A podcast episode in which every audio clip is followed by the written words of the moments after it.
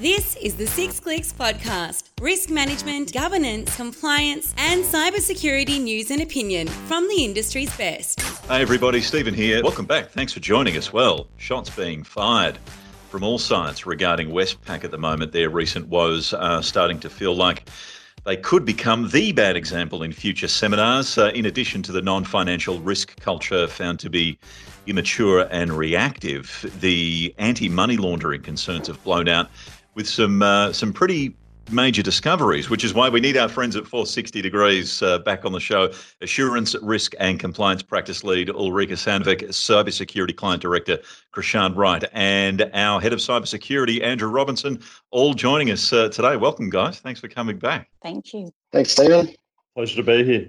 Ulrika, uh, if we can start with you, uh, you operate in this space every single day. Uh, we've met you before a couple of times here on Six Clicks TV. There's a lot to remember uh, here as well in this situation. Can you just break down exactly what's going on for us at large and your thoughts uh, when you read those concerning stats?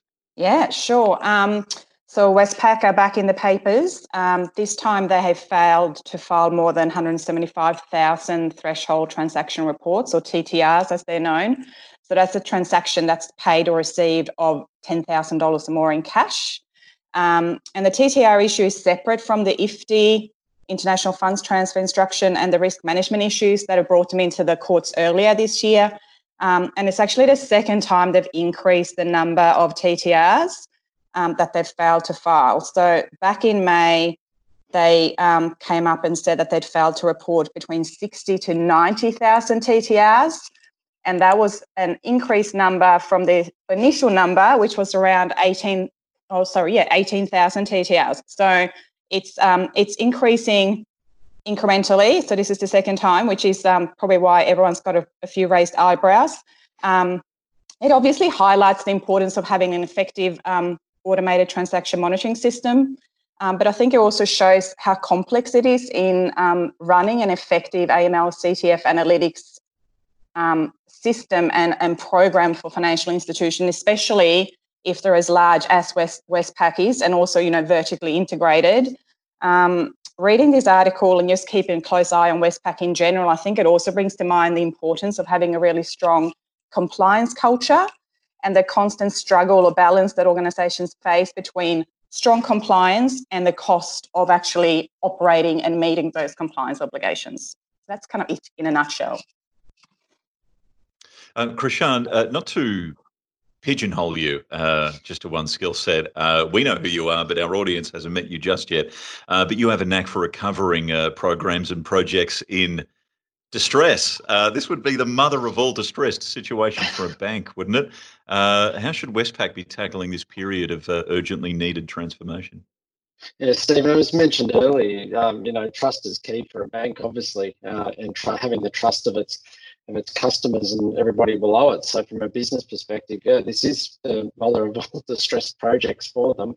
Um, I'd like to touch on what Ulrika said before. This is all about a cultural and compliance change. You know, you've got to change a whole method of working and and and what how they want to be uh, operating in compliance circles uh, to provide that trust to their customers. So, as with any large transformation project, the key is to set the strategic objective that you want to achieve. Now, if that's a change in the way they do compliance and uh, changing the culture around that, that's a big problem.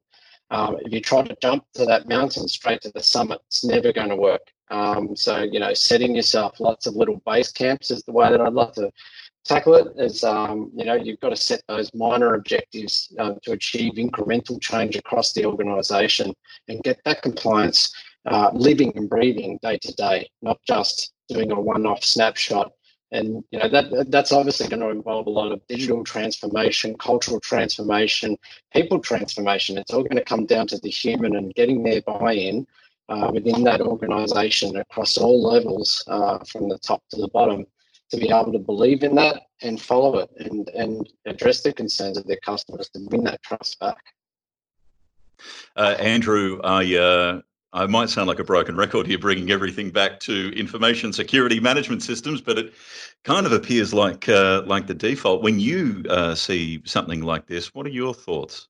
Sure, sure. So information security might be a, a part of it. I think the the broader uh, kind of thing going on here is just general risk and compliance practices, right? Uh, in this case, more in the anti-money laundering uh, sphere, which is obviously an important risk to manage because it has a lot of negative uh, consequences in society, let alone for Westpac as a business by themselves. So, yeah, they really need to get cracking on understanding where they're at in terms of their their current culture and practices in this regard, and as the, the guys mentioned already, that set about uh, making those incremental changes, not only internally but across their, their supply chain as well, and and having a management system, be it information security based or or a, a, little bit more broader in terms of addressing broader risk and compliance objectives, then then then that's definitely a part of the equation for sure, Stephen. Guys, uh, thank you very much for taking the time out to chat to me about this. It seems to be uh, one of the hottest topics uh, on everyone's tongues at the moment, particularly uh, within the financial sector, obviously. Ulrika Sandvik, Krishaan Wright, and Andrew Robinson, thanks very much. We'll catch you next time. Thank you. Bye. Thank you. Thanks for checking in to the Six Clicks podcast. Get in touch with us anytime at sixclicks.io or find us on your favourite socials. Six Clicks, global risk management, compliance, and ISMS capability software. Sixclicks.io.